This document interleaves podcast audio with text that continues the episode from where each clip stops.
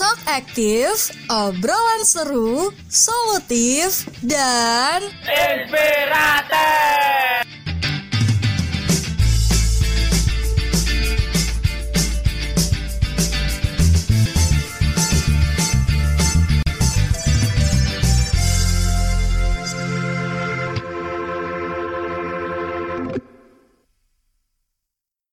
Selamat pagi, selamat siang, selamat sore, dan selamat malam untuk Talk Active Listeners di mana pun kalian berada. Perkenalkan, aku Flo yang bakal membawakan episode TA kali ini. Mungkin teman-teman ada yang lagi rebahan, lagi masak, ataupun lagi nugas, apa pun kegiatan yang kalian lakukan saat ini, aku bakal nemenin kalian. Tapi aku nggak bakal nemenin sendiri nih, karena aku bersama dengan Nah, bareng aku Winda. Seperti yang teman-teman udah lihat mungkin ya di judul, kita bakalan bahas terkait PKK Maba FEBUB. Terkhususnya PKK Maba FEBUB 2020, yang mana mungkin teman-teman banyak uh, pertanyaan yang mungkin uh, belum terjawab ya untuk mahasiswa lama yang dulu pernah merasakan jadi mahasiswa baru ataupun teman-teman yang baru masuk ke FEBUB 2020 tahun ini. Nah, untuk sekarang kita bakalan kupas tuntas nih terkait PKK Maba. Jadi di sini kita udah ditemenin sama Mas yang ganteng banget nih, lagi di hotel, sama Mbak yang cantik banget. Siapa nih, Flo? Bener banget, kali ini kita kedatangan narasumber spesial, yaitu ada Ketua Pelaksana PKK FEBUB 2020, Kak Gilbert, dan juga Asisten Koordinator Divisi Acara PKK FEBUB 2020, Kak Nay. Halo, Kak. Halo, Halo. Winda Flu. Mantap. Jadi supaya kita makin chill nih guys, kayak ya kita ngobrol-ngobrol santai aja sih. Jadi kayak kerasa kita lagi di tongkrongan. Mungkin teman-teman bisa menyiapkan kopinya terlebih dahulu ya dan cemilan-cemilannya nih asik banget kita sambil ngopi. Nah, sebelum kita ngobrol lebih lanjut nih terkait permasalahan kita, mungkin kita harus tahu dulu sih sebenarnya landasannya kenapa sih akhirnya semua kegiatan kita, semua uh, pembelajaran, proker-proker yang ada di UB itu diubah menjadi online. Nah, benar banget. Ini tuh pandemi COVID-19 udah memberikan dampak yang signifikan untuk gaya hidup kita saat ini, terutama dalam interaksi antar manusia yang mungkin kalau dulu kita bisa jalan-jalan ke mana aja, bebas ketemu siapa aja, tapi untuk saat ini kayaknya kita harus mikir berkali-kali untuk keluar rumah aja nih. Nah, hal itu dikarenakan kalau di Indonesia sendiri itu udah ada sebutan WFH atau work from home yang diatur dalam Undang-Undang Nomor 6 Tahun 2018 tentang kekarantinaan kesehatan. Dan untuk PSBB sendiri itu diatur dalam Peraturan Pemerintah Nomor 21 Tahun 2020. Mau pejabat pemerintahan, pejabat daerah, UMKM maupun karyawan perusahaan, termasuk kita-kita nih kaum pelajar, siswa dan mahasiswa harus menaati peraturan yang ada. Terkait dengan perubahan signifikan tersebut, kita juga nggak menutup kemungkinan nih bakal ada perubahan dalam hal timeline maupun dalam hal pelaksanaan proker-proker online. Kalau di UB sendiri itu udah diatur dalam Peraturan Rektor nomor 35 tahun 2020 pasal 1 ayat 7 terkait dengan kampus tangguh UB.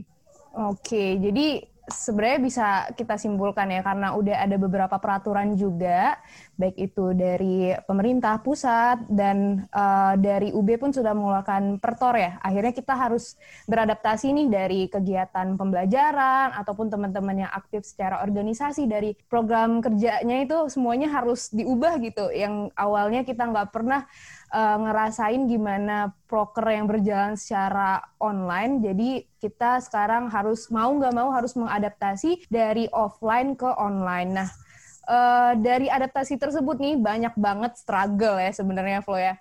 Karena saling tabrakan timelinenya mundur, ada juga yang karena nggak uh, bisa dilaksanakan secara online, benar-benar nggak bisa diadaptasi kayak konser gitu-gitu akhirnya harus diundur ke tahun depan. Nah, ini kan sebenarnya sayang banget ya, sedih banget sih sebenarnya kita udah mengkonsepkan gitu, udah ada konsep dasar, tinggal dikembangin aja, tapi kita jadi terkendala. Sebelum itu, kita bakalan uh, bahas sih sebenarnya gimana sih tips and triknya ya dari teman-teman PKK Maba yang kebetulan juga udah menjalankan day one dan day two-nya ya. Mungkin ada tips and trick gimana cara menjalankan proker untuk seribu lebih orang ya, buat seribu lebih orang gimana sih caranya ngatur uh, seribu lebih orang di dalam beberapa Zoom gitu. Mungkin ada tips and trick dari teman-teman dari Gilbert ataupun dari Mbak Nai. Mungkin nanti kita bakalan bahas itu. Tapi tapi sebelumnya kita bakalan main games dulu.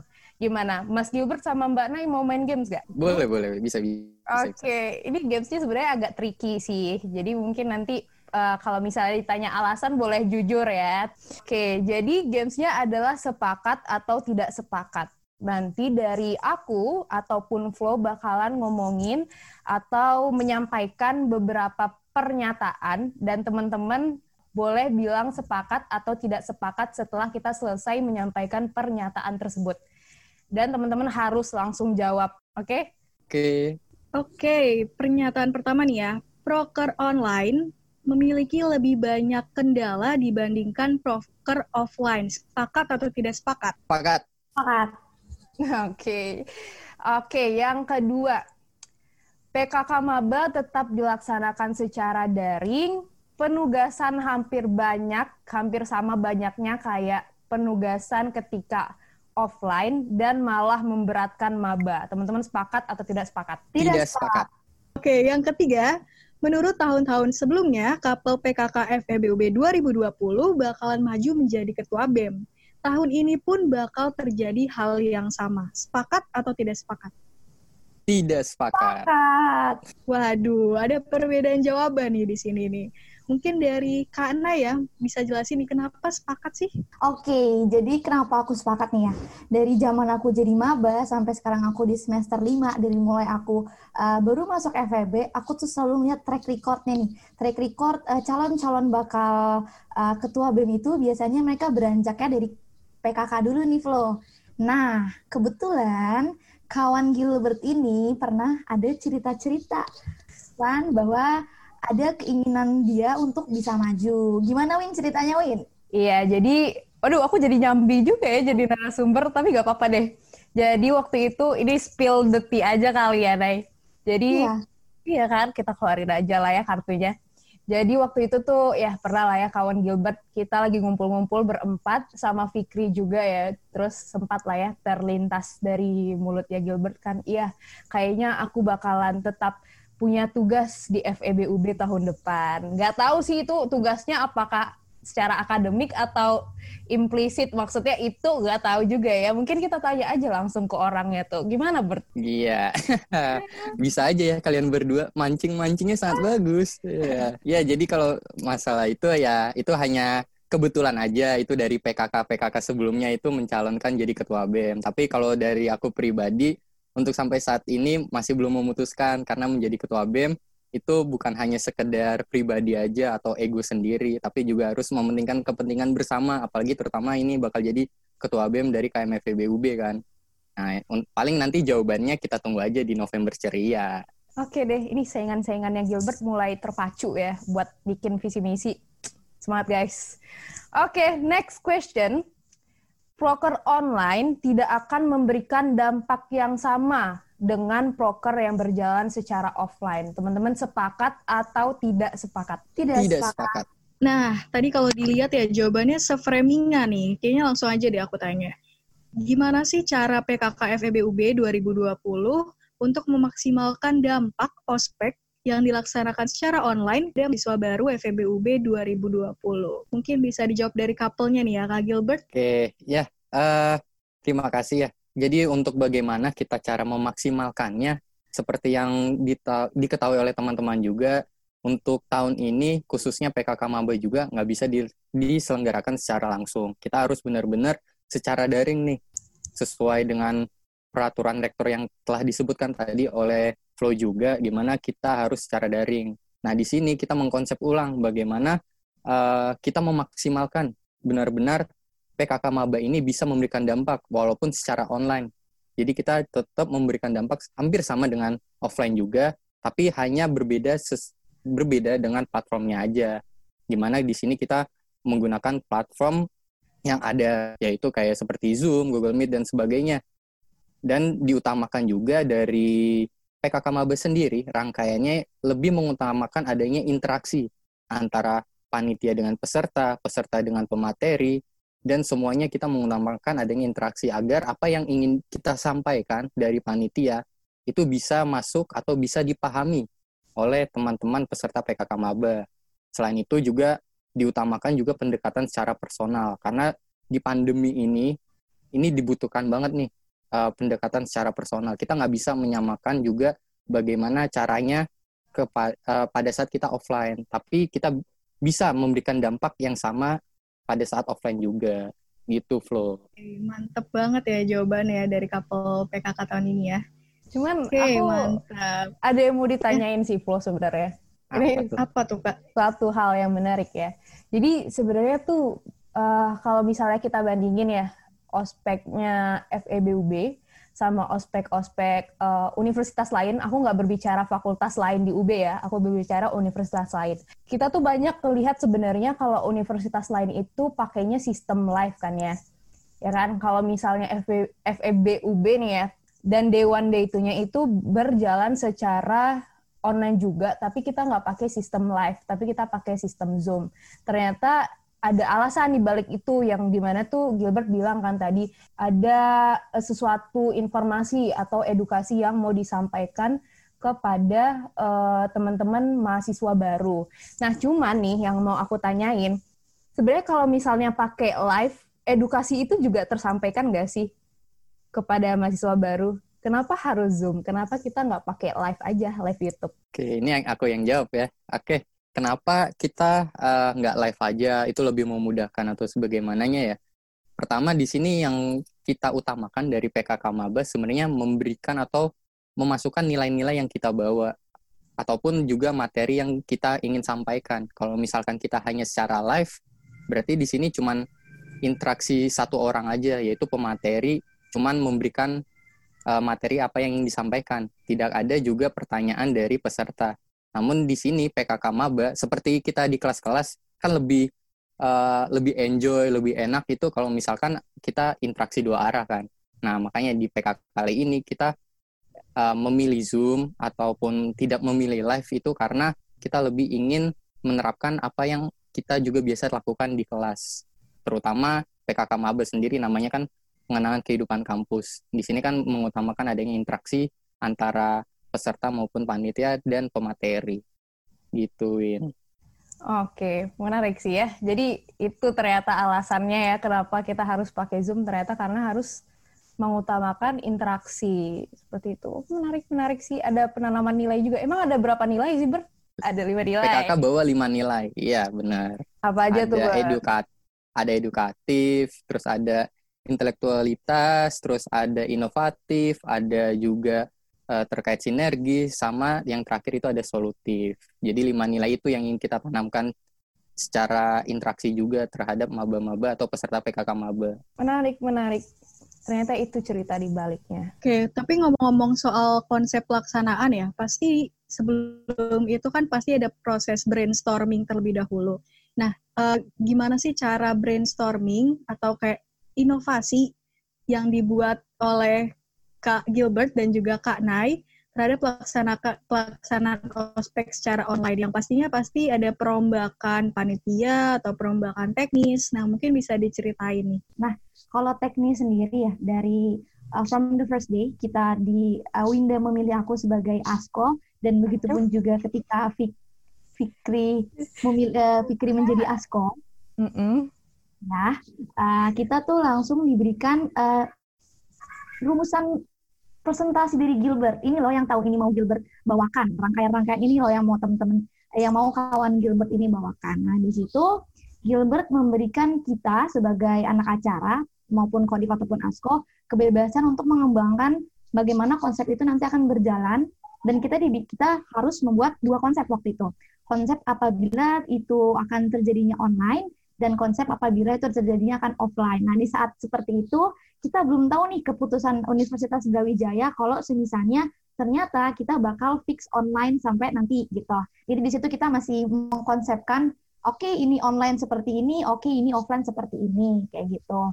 Nah, untuk pertama-tamanya nih kalau dari Kodiva aku sendiri dia membagikan PJ nih, PJ PJ ke aku sama ke Askoku satu lagi.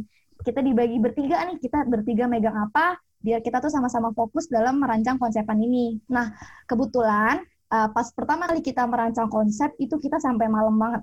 Kita disuruh bikin master plan sama kodif kita, sama kawan Winda, kita bikin master plan, kita merumuskan 5W1H. Kenapa ini rangkaian mesti ada, ini bener-bener kalau nggak merinci pasti minta revisi Winda.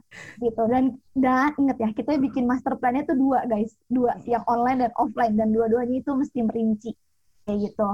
Nah, di situ kita sering rapat-rapat bertiga ya terkait konsepan itu bisanya bisa sampai malam banget untuk rapat-rapat itu. Ketika kita sudah tahu nih fix tidak ada hope kalau misalnya akan ada rangkaian yang offline. Nah, di situ baru kita memfokuskan diri kita untuk merancang sebaik mungkin inovasi-inovasi yang bakal kita apply nantinya di uh, rangkaian online. Contohnya ini, uh, dulu sebelum aku tahu terkait zoom-zooman dan jimit-jimitan nih, sebelum aku ikut PKK-PKK nih, aku nggak pernah denger yang namanya breakout breakout. Aku nggak pernah dengar kalau semisalnya ternyata Zoom itu punya fasilitas yang namanya breakout gitu. Aku baru tahu dan baru dikenalkan dari PKK ini. Dan aku baru tahu juga kalau semisalnya ternyata breakout itu ada kapasitasnya. Aku pikir kayak sebebas kita asalkan tidak memenuhi kuota main roomnya kan. Ternyata pas dicoba itu ada ada maksimum kapasitasnya. Itu you know, itu salah satu pelajaran yang buruk dapat PKK. Yang kedua, yang kedua itu aku mengenal yang namanya spreadsheet dan Google Doc. Jadi uh, ketika ketika kita mer mer menyusun uh, juknis, rundown, itu kita merasa kurang efektif jikalau nanti aku bikin filenya, terus Winda lihat, Winda revisi, terus kirim filenya lagi gitu. Jadi kan bakal ada penumpukan file tuh ya. Nah, akhirnya kita menemukan nih dari kawan Fikri dia mencetuskan oke okay, kenapa kita tidak menggunakan Google Docs dan spreadsheet aja jadi dari situ juga kita belajar kalau misalnya ya udah tinggal kirim link aja tinggal kirim link kalau misalnya ada pembaharuan gitu sih kalau misalnya terkait konsep jadi bagaimana caranya kita bisa uh, dengan sebaik mungkin uh, memasukkan yang tadinya offline itu menjadi online gitu kawan Winda dan Flu terkait brainstorming konsepan. Aku ada beberapa pertanyaan sih sebenarnya buat uh, kawan ya terutama ya yang memang mengkonsepkan teknis ya. Sebenarnya kalau misalnya dari skala 1 sampai 10 deh, skala 1 sampai 10 menurut kawan Nai ini apalagi kita dilaksanakan secara offline ya, kesulitan atau kekompleksitasan uh, teknisnya PKK Maba FEB UB 2020 khususnya ketika kita harus bener-bener putar balik, bener-bener berubah 360 derajat ke online. Menurut kawannya ini seberapa sulit sih buat uh, mengkonsepkan teknis ini? Sebelas. Sebelas. Oke. Iya dari 1 sampai 10 11. Kenapa naik 11? Jadi gini, susahnya itu adalah sebenarnya karena kita baru. Ini adalah PKK Maba FEBUB 2020 yang benar-benar baru dilaksanakan secara online. Otomatis kita nggak bisa nih ATM-ATM dari tahun lalu. Kita benar-benar harus pure mikir dari nol konsepan bagaimana supaya bisa menjadi eh, PKK online yang baik dan benar gitu. Nah, kesusahannya tuh di situ. Kita harus namanya juga kita mau ini ya, kita misalnya baru punya anak gitu, kita mau baru mengandung gitu kita tuh masih bingung harus apa yang kita lakukan gitu ke depannya kan. Apakah aku harus beli tempat tidur dulu atau aku harus beli susu dulu gitu kan. Itu kan susah karena kan namanya juga uh, ibu pertama kali hamil gitu ceritanya. Masih harus memikirkan apa sih langkah-langkah yang benar next to do next to do yang benar supaya kita tidak salah langkah dan supaya rangkaian yang kita bawakan untuk maba ini tetap impactful. Gitu sih. Mungkin karena baru aja setelah dewan dan itu setelah kita mengenal apa ya atmosfernya setelah kita tahu uh, mekanisme dan teknis yang baik dan benar seperti apa dan kita juga belajar kesalahan dari dewan dan itu kita akan memperbaiki nanti di rangkaian-rangkaian selanjutnya gitu. Nah, aku masih ada yang aku pengen tanyain sih kak, masih ada yang kepo gitu. Mm-hmm. Ini soal inovasi ya. Tadi kan kita udah bahas brainstorming, pasti melahirkan suatu inovasi. Nah, mungkin buat teman-teman maba FEBB 2020 mungkin beberapa baru beberapa yang tahu ya kalau tahun ini tuh PKK membawakan inovasi dalam transparansi. Nah, uh, sebenarnya aku penasaran kenapa baru tahun ini diadakan inovasi transparansi ini dan sebenarnya apa ini berkaitan dengan PKK-PKK tahun sebelumnya? Nah, mungkin bisa dijawab dari kapelnya mungkin ya yang membawakan inovasi ini. Oke, oke, terima kasih ya. Mungkin aku jawabnya dari latar belakang dulu ya, di mana kita uh, aku pribadi nih, aku pribadi pas saat jadi maba maupun jadi panitia tahun lalu yang sebagai pendamping itu merasakan banget. Pas aku jadi maba di mana aku juga kena pelanggaran juga seperti peserta yang lain pastinya kan dari teman-teman di sini hmm. juga pasti merasakan kan. Oh iya banget Pelang, Kita ya ya benar kan. kita dapat pelanggaran nih tapi kita nggak tahu kesalahannya apa. Tapi emang benar di mana uh, dari maba atau dari mahasiswa juga harus nih introspeksi diri sendiri karena nanti di dalam perkuliahan belum tentu juga ada yang ingin membantu dan ataupun bagaimana. Jadi di mana kita juga di sini agak kebingungan saat aku menjadi maba kesalahanku tuh apa aja. Walaupun aku udah introspeksi diri, tapi kan kita juga perlu nih ada introspeksi dari uh, orang lain ataupun juga bisa dikatakan orang sekitar. Dan di saat aku menjadi panitia, yaitu jadi pendamping dari maba, aku melihat nih tren dari maba-mabaku. Maba-mabaku pun juga sambet-sambet gitu, sama kayak yang tadi aku bilang, kesalahannya apa dan bagaimana kan. Hmm. Aku juga pusing mendengarkannya. dan bagaimana melihat juga tren dari uh, setiap mereka datang ke rangkaian-rangkaian yang ada. Hmm. Di mana mungkin kepercayaan sih yang aku tangkap dari, yang aku pahami ya, dari mereka, di mana di saat kita tidak memberikan sesuatu apa yang telah mereka berikan, itu kepercayaan mereka juga agak berkurang jadinya dari uh, tiap rangkaian ke rangkaian. Jadi di sini aku uh, tahun ini membawakan uh, inovasi terkait transparansi. Memang ada pro dan kontranya, di mana pro-nya untuk maba itu bisa mengetahui apa pun kesalahannya, khususnya peserta ya, peserta PKK maba mengetahui tapi kontranya dari panitia pasti agak keribetan pastinya menyusun bagaimana teknisnya dan dan apa pun itu terkait transparansi. Tapi di sini aku yakin dari panitia pun bisa gitu melaksanakannya dan terbukti dari uh, panitia PKK pun yang kemarin walaupun ada kesalahan sedikit dan baru pertama kali juga ya di PKK FEBUB itu apa mengeluarkan transparansi ataupun rapot ya, rapot terkait penugasan. Jadi itu sih agar kita juga memberikan uh, dampak juga ke maba bagaimana sebenarnya penugasan ini nggak hanya kita memberikan sekedar memberikan aja, tapi di situ ada value tersendiri kenapa kita memberikan. Dan di sini kita juga ingin memberikan bahwa uh, maba maba atau peserta PKK maba ini juga percaya gitu kepada panitia bahwasanya kita nggak hanya bercanda aja terkait penugasan tapi di sini ada bukti-bukti penilaian-penilaian yang telah kita uh, periksa dan bagaimana lanjutnya. Seperti itu. Nanti mungkin dari rangkaian selanjutnya bakal ada lagi rapot-rapotnya seperti itu. Mungkin dari teknisnya nih yang paling paham ya dari Nai ini selaku askonya nih paham banget terkait bagaimana tra transparansi berawalnya dan bagaimana pengumumannya. Mungkin Nai, silakan Nai. Oke, okay. uh, kalau misalnya terkait transparansi, di dalam divisi acara itu ada tiga orang yang cukup apa ya pusing juga mengurus hal-hal transparansi tersebut.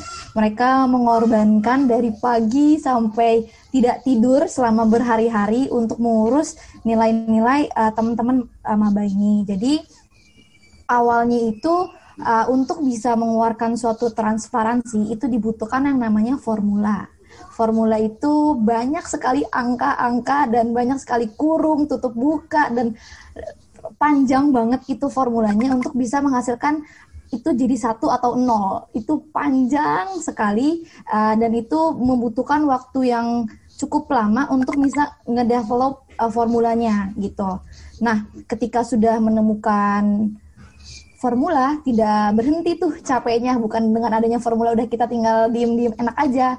Ada yang namanya pengkoreksian penugasan. Nah pengkoreksian penugasan ini yang se seperti teman-teman uh, bisa bayangkan total maba di FEB itu ada kemungkinan ada sebanyak 1200 lah ya. Dari 1200 itu yang teman-teman mungkin uh, tahu juga nih yang dengerin podcast ini yang mungkin maba penugasan dewan dan itu itu cukup banyak. Dan itu cukup banyak sekali juga uh, ketentuan-ketentuannya gitu. Nah, dari adanya penugasan-penugasan itu otomatis berarti uh, teman-teman dari acara itu juga harus yang namanya menilai dan mengkoreksi apakah penugasan ini dikerjakan sesuai dengan ketentuan yang ada. Nah, untuk mengkoreksinya itulah teman-teman yang membutuhkan waktu dan tenaga sangat lama gitu. Kita kita cuma dikasih waktu 3 sampai 4 hari untuk mengkoreksi kalau nggak salah ya. Nah, itu itu dibarengi sama yang namanya gladi jadi kalau di PKK itu ada yang namanya gladi teman-teman. Nah gladi itu bayangkan kita lagi gladi dari jam 6 sampai malam biasanya kita sambil mengecek penugasan yang banyaknya itu sampai 1200 penugasan.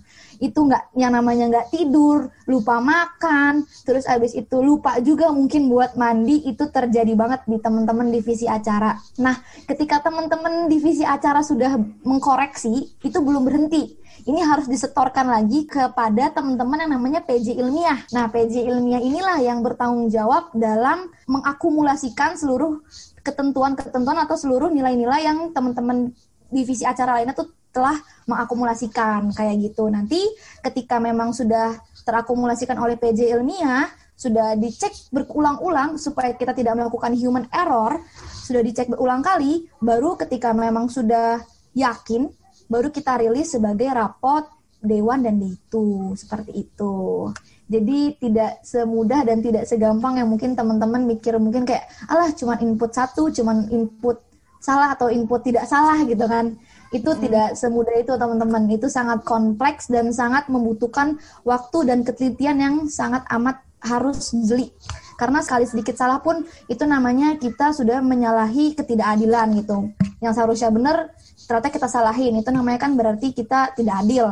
Makanya di situ ketika kita transparansi kita selalu menekankan untuk selalu dicek berulang kali dicek berulang kali agar tidak terjadi yang namanya human error. Ya pasti diperiksa dong. Tadi yang dibilangnya ya kan kita benar-benar banget nih meriksanya detail dari uh, formatnya pun kita juga memperhatikan apakah sesuai apa enggak. Soalnya dari penugasan sendiri yang bisa dikatakan juga ini masuk bagaimana kelulusan dari peserta PKK maba hmm. yang nantinya berdampak juga nih ke SKP dari teman-teman maba yang angkatan 19 maupun 20 setauku itu juga ada nih dari SKP itu. Ini kayaknya aku ngeliatnya kayak efek domino gitu ya. Jadi kayak kalau misalnya nggak nggak ngerjain penugasan, ya udah lu nggak lulus gitu. Kalau lu nggak lulus PKA maba, lu harus ngulang sampai lulus sampai ntar SKP terpenuhi. Bener gak sih kayak gitu? Ya kan? Iya betul banget kayak Gila. gitu. Gila, berarti kalau nggak ngerjain penugasan wanti-wanti juga ya. Ya, ya. makanya mending kerjain aja kan. Iya, mending kerjain aja bener sih. Ngomongin soal penugasan ya, kalau yang aku lihat-lihat nih ya, yang aku rasain juga tahun lalu, itu penugasannya tuh banyak banget. Nah, kalau aku lihat tahun ini tuh lebih sedikit. Itu bener gak sih? Iya, uh, dari penugasannya ya pastinya dikit banget sih kalau bisa di kita bandingkan ya dengan tahunku pas maba, terus tahunnya flow pas maba, itu lebih banyak lagi. Ini masih bisa dikatakan ini dua kali lipatnya uh, pas kamu jadi maba ya flow pas kamu jadi maba itu dua kali lipatnya dari penugasan sekarang. Jadi bisa dikatakan untuk tahun ini penugasannya kita emang sedikit karena kenapa? Kita juga melihat kondisi sekarang. Kondisi sekarang ini benar-benar nggak bisa kita uh, memaksakan untuk banyak-banyaknya uh, peserta PK Maba ini untuk mengerjakan tugas. Jadi di situ ada adaptasi juga dari penugasan yang memang bisa dilakukan oleh uh, peserta PKK Mabes sendiri, Flo? Hmm, kalau boleh tahu ya, kalau boleh tahu aja nih ya. Sebenarnya aku penasaran sih gimana cara pembuatan penugasannya. Berapa lama kira-kira tuh? Berarti aku ya yang jawab. Boleh, boleh Kak. ini ya, soal penugasan nih kan. Kalau soal penugasan itu uh, yang mungkin teman-teman lihat untuk Dewan dan itu itu menghabiskan waktu untuk keseluruhan itu tiga minggu. Itu udah dari pagi sampai malam kita bahas penugasan, penugasan, ketentuan, ketentuan. Lama juga ya membuat penugasan tuh ternyata nggak dalam waktu yang cepat ya. Banyak pasti hal-hal yang perlu dipikirkan juga. Nah, kalau tadi kan udah bahas soal penugasan ya. Ini aku mau bahas soal rangkaian nih. Kan kita juga udah tahu ya, apalagi maba-maba FEBUB udah pada tahu kalau PKK Maba sendiri itu udah melaksanakan day one dan day two-nya. Nah, ada nggak sih kendala yang terjadi selama pelaksanaan PKK FEBUB kemarin dan mungkin ada cara tersendiri gimana cara ngatasin kendala tersebut? Siapa dulu nih yang mau jawab? Aku, aku. Aku Oke, mau jawab. Oke, silahkan, Nay. Boleh. Bisa menambahkan. Iya. Oke. Kak, jadi kalau misalnya kendala dari Dewan Dende itu kemarin tuh mostly dari ini memang uh, kendalanya di sinyal. Karena kan panitia itu kan tersebar di seluruh Indonesia, nggak cuma ada di Malang aja. Jadi karena saking banyaknya panitia di daerah yang memang bukan Malang, otomatis juga memang harus menyesuaikan lagi dengan keadaan sinyal masing-masing kayak gitu. Cuman uh, dari PKK sendiri sudah menyiapkan backup plan-nya. Jadi kita tahu nih kalau misalnya kemungkinan akan ada yang namanya gangguan sinyal sinyal. Nah, karena kita sudah tahu nih ada kemungkinan uh, possibility hal tersebut terjadi, makanya kita adakan yang namanya backup backupan. Jadi sehingga ketika ada panitia yang trouble atau kayak gimana pun itu, itu sudah ada yang menggantikannya. Jadi nggak terbengkalai deh peran dan tugasnya seperti itu. Terus terkait terus kendala yang selain sinyal itu yang yang kedua adalah koordinasi koordinasi secara online itu tidak segampang ketika memang sudah offline. Nah, uh, susahnya koordinasi secara online itu adalah ketika memang brainstorming konsepan gitu. Susahnya itu uh, bagaimana caranya kita harus radif rapat divisi, harusnya namanya rapat inti itu di move seperti di move jadi online. Itu susahnya itu seperti itu karena kadang ada yang lagi ngomong terus tiba-tiba mati gitu kan suaranya. Dia keputus. Ada juga yang yang misalnya lagi mau share screen itu tiba-tiba ngelek gitu. Pokoknya emang memang biasa itu kendalanya tuh sinyal. Terus uh, kadang karena kita juga basicnya belum pernah ketemu secara ketemu sih ketemu cuman belum pernah bekerja secara ketemu gitu secara offline itu kita belum pernah. Sehingga ketika kita lagi rapat itu butuh penyesuaian juga apakah ini nadanya seperti ini dia sedang marah atau dia nadanya seperti ini dia sedang sedih atau seperti apa karena kan memang rada susah ya kita untuk nyalakan kamera juga karena kan kuota orang tuh berbeda-beda kita tidak bisa memaksakan panitia untuk selalu on cam ketika lagi rapat karena memang tidak ada yang mengcover kuotanya. Jadi untuk masalah on, on apa on cam ketika rapat TV itu kan memang uh, dianjurkan. Mungkin ketika arjen-arjen saja tuh baru dinyalakan kan kameranya. Nah, ketika di situ ketika mendengar ha, hanya mendengar suaranya saja, kita tidak bisa 100% uh, apa ya melihat apakah keadaan suasana orang ini tuh lagi sedih atau senang atau seperti apa. Sehingga takutnya kita sebagai kodif ataupun asko memberikan dia task memberikan dia tugas kita nggak tahu keadaan dia tuh lagi senang atau sedih gitu. Jadi kita tetap memberikan tapi takutnya dia ternyata lagi sedih. Sehingga tuh susah gitu loh untuk koordinasi dan untuk nge-convert staff ini karena kita nggak tahu sebenarnya apa yang mereka sedang rasakan gitu sih kalau misalnya kendala-kendala kecilnya kendala besarnya nih cocoknya untuk kawan Gilbert sih. Silakan. Iya. Kendala besarnya ya, ya pasti uh, kalau pas saat, pas saat rangkaian ya, mungkin dari teman-teman acara ini yang bakal pusing sih, di mana kita hamin 5 jam itu baru dikasih tahu ada perubahan dari bapak-bapak PSIK di mana dari breakout room itu ternyata ada batasan-batasan yang dibilang oleh Nay. Padahal sebelum-sebelumnya nih jauh-jauh hari ataupun Hamin satunya pun nggak dikasih tahu sama sekali kan. Kayak oke okay, oke okay, lancar. Eh ternyata tengah malam nih jam 2 baru nih dikasih tahu oleh PSIK terkait uh, sistemnya. Kayak gimana gimana dan itulah perubahan. Kita belum pernah gladi dan latgap pun tapi bisa diatasi sih di mana kita juga tidak ada perubahan yang terlalu signifikan. Mungkin dari perubahan breakout roomnya aja sih. Jadi untuk uh, antisipasinya pun yang dibilang Nay juga yang tadi di mana di sini untuk koordinasi kita nggak bisa hanya sekedar chat aja nih. Tapi di mana kita juga harus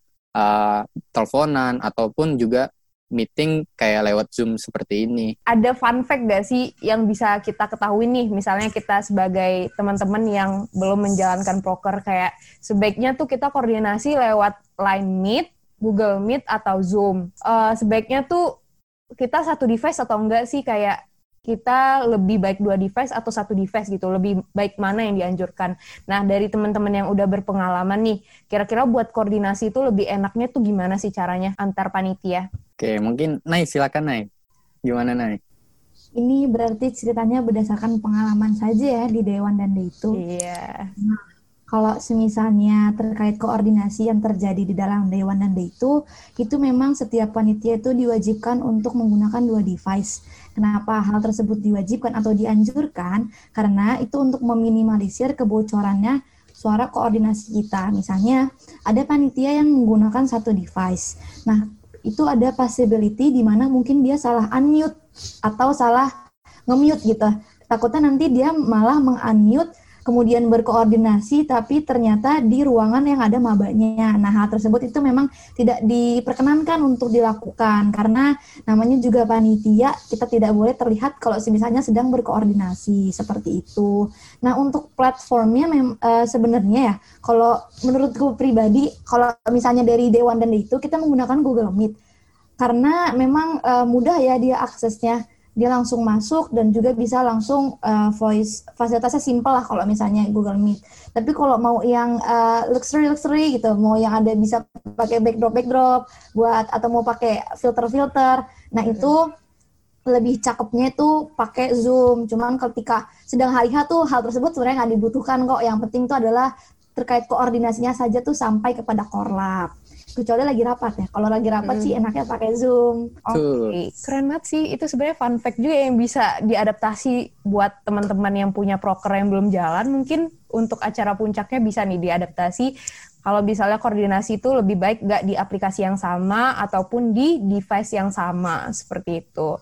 Nah tadi kan kita udah ngomongin secara teknis nih, udah ngomongin dari mekanisme zoomnya, terus koordinasi, penugasan dan lain segala macamnya yang emang benar-benar mekanisme teknis. Nah cuman sekarang yang mau aku tanyain ke teman-teman ini terkait staffnya sih pemberdayaan staffnya. Nah kalau kita secara online gini sebenarnya agak sulit kan ya untuk mentransfer emosi atau mentransfer rasa ke masing-masing orang. Nah kalau dari PKK sendiri nih caranya buat uh, internalisasi uh, staff-staff yang ada di PKK Maba itu gimana sih? Pastinya kalau beratus-beratus panitia ya agak susah juga nih yang dibilang tadi Winda kita nggak bisa ketemu secara fisik dan yang penting itu uh, pendekatan secara personal sih di mana uh, pastinya nanti uh, aku sebagai couple juga dan juga nanti minta bantuan nih dari teman-teman Kodif maupun ASKO dari PKK Maba itu juga uh, melakukan pendekatan secara personal terhadap staf-staf yang ada. Karena bisa dikatakan panitia PKK ini nggak cuman sibuknya di PKK aja. Ada kesibukan lain di luar PKK entah itu proker entah itu pekerjaan ataupun perkuliahan. Dan di sini kalau dari PKK secara keseluruhan ya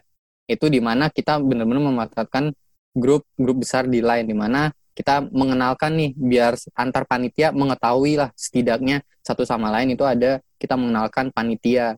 Misalkan di hari ini kita mengenalkan flow sebagai divisi acara dan bagaimana itu biar uh, antar panitia mengetahui dan juga paham kalau misalkan di panitia kali ini juga mengedepankan kekeluargaan kan pastinya. Itu sih dan kalau bisa dikatakan kalau selesai kita rapat pasti di situ nggak hanya selesai aja. Ada bincang-bincang juga ada main-main juga. Itu sih biar kita juga bawanya tetap fun. Jangan uh, karena kita nggak bisa bertemu seperti ini kita jangan terlalu menekan sih. Kalau aku lihat ya kita nggak bisa terlalu menekan. Kalau misalkan kita terlalu menekan pasti dari teman-teman inti maupun staff juga bisa aja mereka juga hilang secara tiba-tiba ya. Karena kita kan nggak bisa nge mereka secara langsung. Makanya di sini bagaimana kita bikin nyaman terlebih dahulu lah untuk teman-teman inti maupun teman-teman staff. Jika mereka udah nyaman dan menaruh hati pasti nanti juga uh, mereka bisa menyesuaikan diri terhadap PKK sendiri bagaimana prosesnya dan juga bagaimana keberlanjutannya. Ya, keren juga ya. Jadi yang pertama adalah person to personnya dapat, terus dari couple juga saling mengenalkan satu sama lain. Oke deh. Terakhir banget, aku minta tolong nih, mungkin bisa diberikan sepatah dua patah kata untuk adik-adik maba 2020 dan juga teman-teman yang lagi bucin proker online. Silahkan. Oke. Oke, kalau gitu dari aku dulu ya, Bert ya. Untuk teman-teman yang sedang bucin broker dan teman-teman yang masih menjalankan program kerjanya, teman-teman harus tetap semangat dan teman-teman harus uh, bisa adaptif dengan segala perkembangan zaman sekarang gitu. Dan yang terakhir, teman-teman semoga program kerjanya diberikan kelancaran dan juga dapat menjalankan program kerjanya dengan sukses. Itu aja dari aku. Mungkin uh, kawan Gilbert silahkan. Iya, yeah kalau dari aku ya untuk teman-teman peserta PKK Maba, terkhususnya mahasiswa baru ya angkatan 2020, uh, eh, kondisi seperti ini jangan jadikan teman-teman uh, sebagai halangan untuk berproses dan untuk mengenal lingkungan baru. Jadikan ini sebagai kesempatan teman-teman untuk berproses lebih daripada sebelumnya karena aku yakin uh, teman-teman maba angkatan 2020 itu bisa dan mampu untuk melewati situasi seperti ini Dan jangan lupa untuk tetap semangat mengikuti rangkaian PKK selanjutnya ya. Itu aja sih dari aku. Uh, makasih banyak untuk Kak Gilbert dan Kak Nai atas pesan dan semangatnya. Makasih juga untuk TA listeners yang telah mendengarkan dari awal hingga akhir podcast. Dan juga uh, dari aku dan Kak Winda berterima kasih sebanyak-banyaknya untuk teman-teman yang terus stay tune di TA Podcast atau Talk Active Podcast kali ini. See you di next episode of Talk Active. Bye-bye. Dadah. Goodbye guys.